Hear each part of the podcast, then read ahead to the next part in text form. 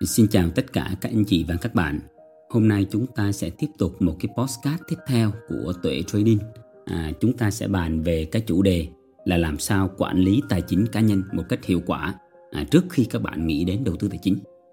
Thì tại sao tôi lại có cái podcast này? Bởi vì tôi thấy rằng là gì?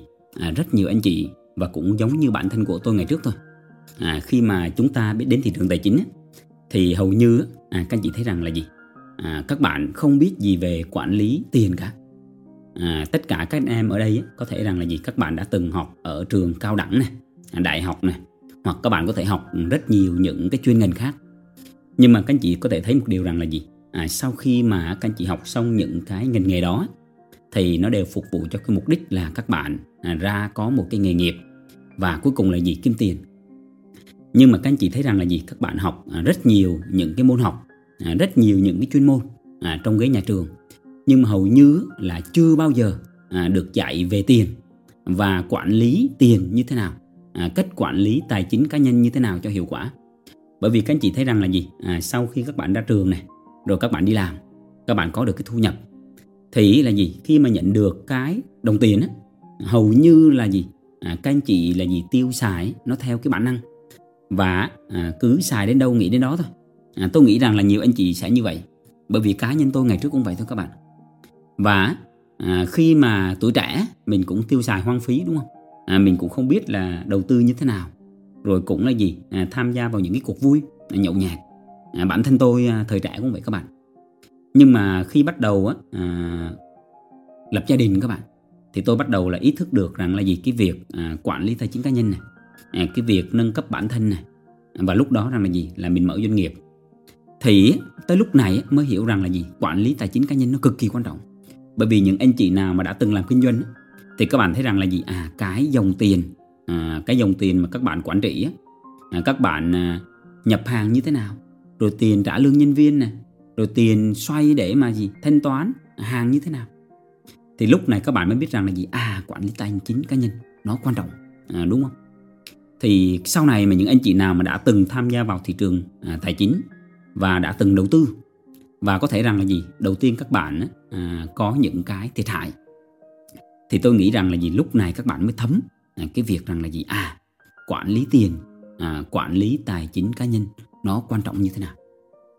Thì trong cái postcard này thì tôi sẽ chia sẻ cho các bạn à, những cái cách à, sẽ có hai cách à, quản lý tài chính cá nhân. Nó rất là hiệu quả mà à, tôi đã áp dụng. À, và à, trong này các anh chị dần dần các bạn sẽ hiểu. À, các bạn cần phải làm cơ. À, bản thân tôi cũng đã từng làm. À, khi làm thì mình mới hiểu rằng à thì ra là gì? Trong cái tư duy trong cái sự hiểu biết nó rất quan trọng.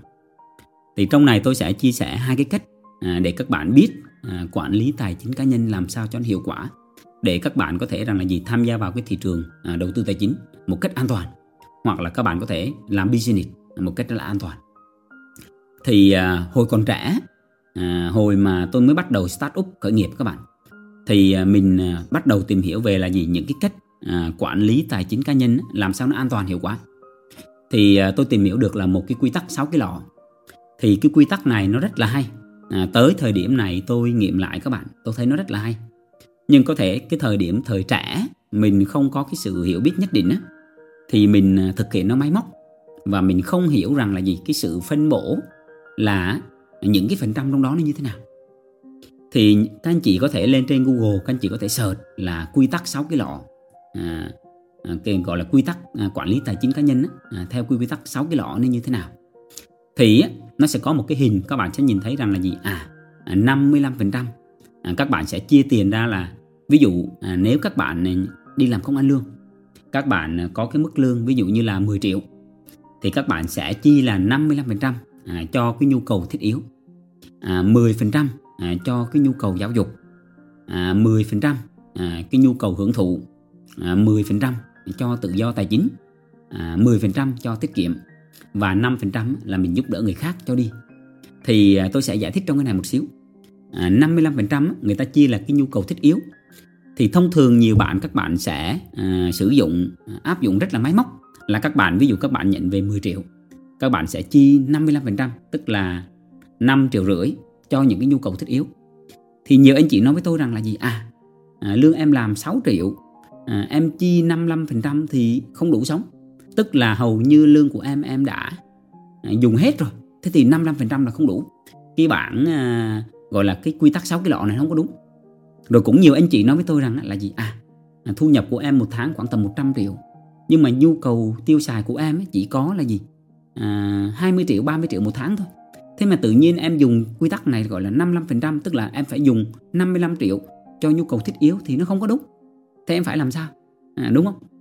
Thì nhiều anh chị à, tôi nghĩ cũng có những cái thắc mắc như vậy. Thì tôi thấy cái quy tắc 6 cái lọ này các bạn phải biết linh hoạt. Ví dụ là gì? Các bạn cần ý thức được rằng là gì? À nếu mà các bạn có một nguồn thu nhập các bạn phải biết là chi cho cái nhu cầu thiết yếu này là một cái phần. Nếu như mà các bạn mà chi quá con số này. Thì đồng nghĩa rằng là gì? Các bạn ý thức được rằng là gì? À cái thu nhập à, của các anh chị nó đang bị hạn chế. Và các bạn cần làm sao tạo thêm những cái nguồn thu nhập khác. Rồi rằng là gì? Những anh chị mà các bạn có thu nhập lớn thì các bạn không cần thiết phải bỏ đúng 55% nhưng các bạn ý thức được rằng là gì? À có một cái phần dùng để cho những cái nhu cầu thiết yếu. Rồi rằng là gì? 10% cho cái việc giáo dục. À, giáo dục ở đây nhiều anh chị không hiểu là giống như nhiều anh chị nghĩ rằng là tiền cho con đi học không phải các anh chị cái tiền mà các anh chị cho con ăn học này nhu cầu thiết yếu ví dụ như là tiền sinh hoạt điện nước này à, tiền à, dùng à, tiền chi phí trong gia đình này tất cả các nguồn tiền đó là cái nhu cầu thiết yếu. 10% cho giáo dục này là 10% cho các anh chị nâng cấp bản thân à, các bạn có thể đi học những khóa học này các anh chị mua tiền đầu tư những cuốn sách này. À, tôi không biết các anh chị như thế nào nhưng mà cá nhân tôi tôi đều dành cái một cái số tiền một khoản nhất định hàng năm cho việc đi học và tôi thấy rằng là gì các bạn? À, càng về sau này tôi càng đi học càng nhiều. Và tôi cũng mua rất là nhiều sách để mà đọc. Thì cái việc mà phát triển bản thân á, nó sẽ giúp cho các bạn lên một cái tầm cao mới. À, các bạn có những cái giá trị à, về bản thân hơn. Thì khi mà các bạn biết rằng là gì? Tầm các bạn tới đâu thì tiền tới đó. Tức là khi mà thu nhập mình còn thấp thì do là gì? Mình chưa có cái tầm mình chưa có cái khả năng mình chưa có cái năng lực.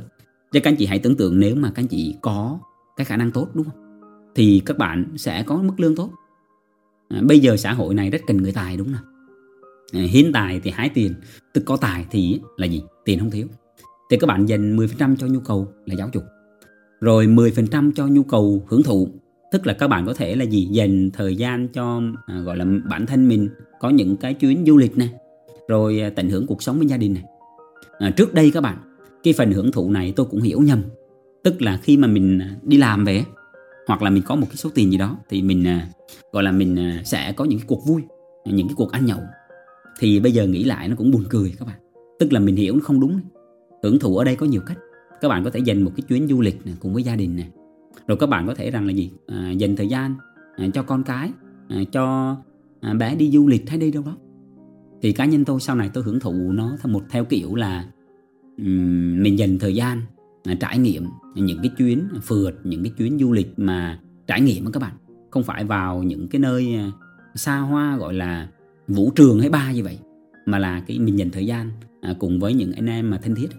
Thì à, gọi là ngẫm uống trà, trải nghiệm cuộc sống như vậy. Rồi 10% là tự do tài chính. Là gì? Các bạn trích 10% cho cái việc đầu tư. Thì tức là sau khi những cái nhu cầu khác, các bạn trích 10% cho cái việc đầu tư rồi 10% để tiết kiệm tức là các bạn phải trích một cái số tiền để tiết kiệm. Và 5% các bạn giúp đỡ người khác. Thì à, cái này à, các bạn biết cho đi thì nó tuyệt vời lắm. Cá nhân tôi cũng đang làm điều này.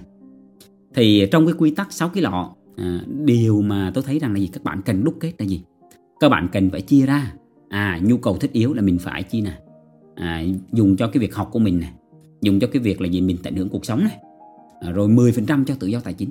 Thì tức rằng là gì? Sau khi các bạn à, dùng cái nguồn tiền đó các bạn kiếm được thì các bạn chi ra cho những cái khoản đó rồi thì các bạn trích một phần nhỏ để các bạn dùng cho đầu tư tài chính. Để sao? Để nếu như trong trường hợp mà rủi ro nó đến á, thì các bạn vẫn an toàn các anh chị không vấn đề gì cả. Thì cái ý nghĩa của cái sáu quy tắc sáu cái lọ này nó sẽ giúp cho các bạn biết phân bổ nguồn tiền hợp lý để mà cover các bạn an toàn trước. Các cái nhu cầu thiết yếu cuộc sống gia đình các bạn đảm bảo thì các bạn trích một cái khoản tiền nhỏ để các bạn dùng trong đầu tư. Để trong trường hợp rằng gì nếu các bạn có cái khả năng đầu tư tốt thì nó xin về lợi nhuận các bạn à, gọi là tạo một cái dòng tiền tốt. Còn trong trường hợp mà rủi ro thì các bạn cũng không sao cả. Thì tôi thấy cái quy tắc sáu cái lọ nó rất là hay. Và các anh chị hãy sử dụng nó một cách linh hoạt chứ đừng cứng nhắc theo phần trăm trong cái quy tắc sáu cái lọ. Các anh chị hiểu vấn đề không ạ? Rồi một tiếp tục này. Có một cái cách thứ hai nữa mà tôi thấy rằng là gì? Nó cũng khá là thực tế và với các anh em Việt Nam. Thì các bạn thấy rằng là gì? À, thông thường các anh chị sẽ có khá nhiều nguồn thu nhập. À, thì các bạn sẽ cộng lại tất cả nguồn thu nhập đó. Ví dụ như các bạn à, đi làm công ăn lương này hoặc các bạn có thể kinh doanh thêm gì đó. Thì sau khi mà kiếm được một cái số tiền thì các bạn sẽ chi cho cái quỹ tiêu dùng trước. Ví dụ trong nhà mình là gì? Một tháng ví dụ nhà của các anh chị nhé. Một tháng ví dụ các bạn sẽ chi tiêu hết 30 triệu. Thì cái nguồn tiền kiếm được á, các bạn sẽ trích là 30 triệu à, ra trước để dùng cho cái quỹ tiêu dùng rồi các bạn cũng phải để dành một cái quỹ khẩn cấp. À, tức là gì? Có những cái trường hợp à, sự cố mình cần tiền ví dụ như là gì? À, có những cái chuyện không may. Thì các bạn sẽ có một cái quỹ khẩn cấp để mà à, chi tiêu để mà dùng cho cái khoản đó. Cho nên các bạn không có một cái quỹ khẩn cấp ví dụ như là con các bạn đau ốm này hoặc có một cái trường hợp không may nào đó mình cần tiền thì lúc này là gì? Mình mà đi xoay sở thì không ổn rồi. Thì đó lý do các bạn cần phải có một cái quỹ khẩn cấp. Rồi tiếp theo nữa là gì? Khi mà cái quỹ khẩn cấp các bạn phiêu đầy rồi thì các bạn cần có một cái quỹ tiết kiệm. Để làm gì? Để mà các bạn có thể là gì? À mua những cái tài sản sau này ví dụ như bất động sản này. Ví dụ như là à, cuộc sống các bạn nếu mà có những cái nguồn thu nhập tốt thì các bạn có thể mua à, những cái tài sản mà phục vụ cho cuộc sống của các bạn. Đấy thì sau khi mà rằng là gì? Cái quỹ tiêu dùng này mình phiêu vào rồi này đủ này. Quỹ khẩn cấp mình tiêu à, mình phiêu vào đủ này. Rồi cái quỹ tiết kiệm này. Thì sau đó rằng là gì? Một cái số tiền còn lại mà dư giả ra các bạn dành cho đầu tư. Đó. Thì các bạn thấy rằng là gì? Với hai cái cách mà mình chia sẻ cho các bạn là nó đảm bảo cho cái việc là gì? Các bạn an toàn trước đã. Rồi sau đó mới nghĩ chuyện cái chuyện đầu tư. Nhưng mà tôi thấy rằng là gì số đông rất nhiều anh chị mà thực ra bản thân tôi ngày trước cũng vậy thôi. À, không hiểu về đầu tư. Và lúc mà gì cứ thấy mà gì trong thị trường tài chính là các bạn cứ nghĩ rằng là gì? À đây là một cái cơ hội làm giàu. Một cái cơ hội đổi đời. Và các bạn dùng gần như toàn bộ cái tài sản thậm chí là vay mượn. À, tôi biết à, rất nhiều anh chị là những người mới bởi vì cái sự hiểu biết của các anh chị chưa có. Và các bạn nghĩ rằng là gì? À các bạn vào đầu tư là các bạn chỉ nghĩ là mình sẽ kiếm được tiền thôi. Mà không nghĩ đến cái trường hợp là gì? Các bạn có thể có những cái rủi ro. Các bạn mất tiền. Thì những ai trải qua thì hiểu.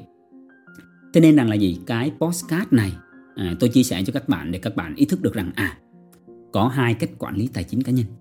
Và những cái cách này nó sẽ giúp cho các bạn an toàn à, trong cái việc đầu tư.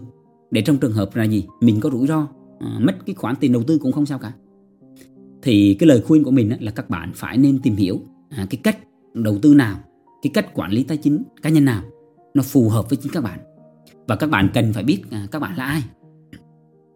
Thì thông thường tôi thấy một điều là các bạn này, khi mà tham gia vào đầu tư ví dụ các bạn đầu tư vào một cái khoản, ví dụ như là bạn mình dùng 100 triệu, họ đầu tư một cái đồng coin, một crypto hoặc một mã chứng khoán nào đó nhưng mà các bạn không có cái số tiền như vậy các bạn có ví dụ như là 10 triệu 20 triệu thôi. Thì mình thấy bạn mình đầu tư 100 triệu mình cũng làm sao cho bằng nó. Rồi lúc này rằng là gì? Mình lấy cái khoản tiền à, gọi là tiết kiệm của mình ra hoặc là mình đi vay mượn. Thì thông thường nhiều anh chị bị cái lỗi đó. Mà thời trước á, tôi đi học á, à, thì một người thầy dùng một cái câu là gì? À, nhìn ví của thằng khác.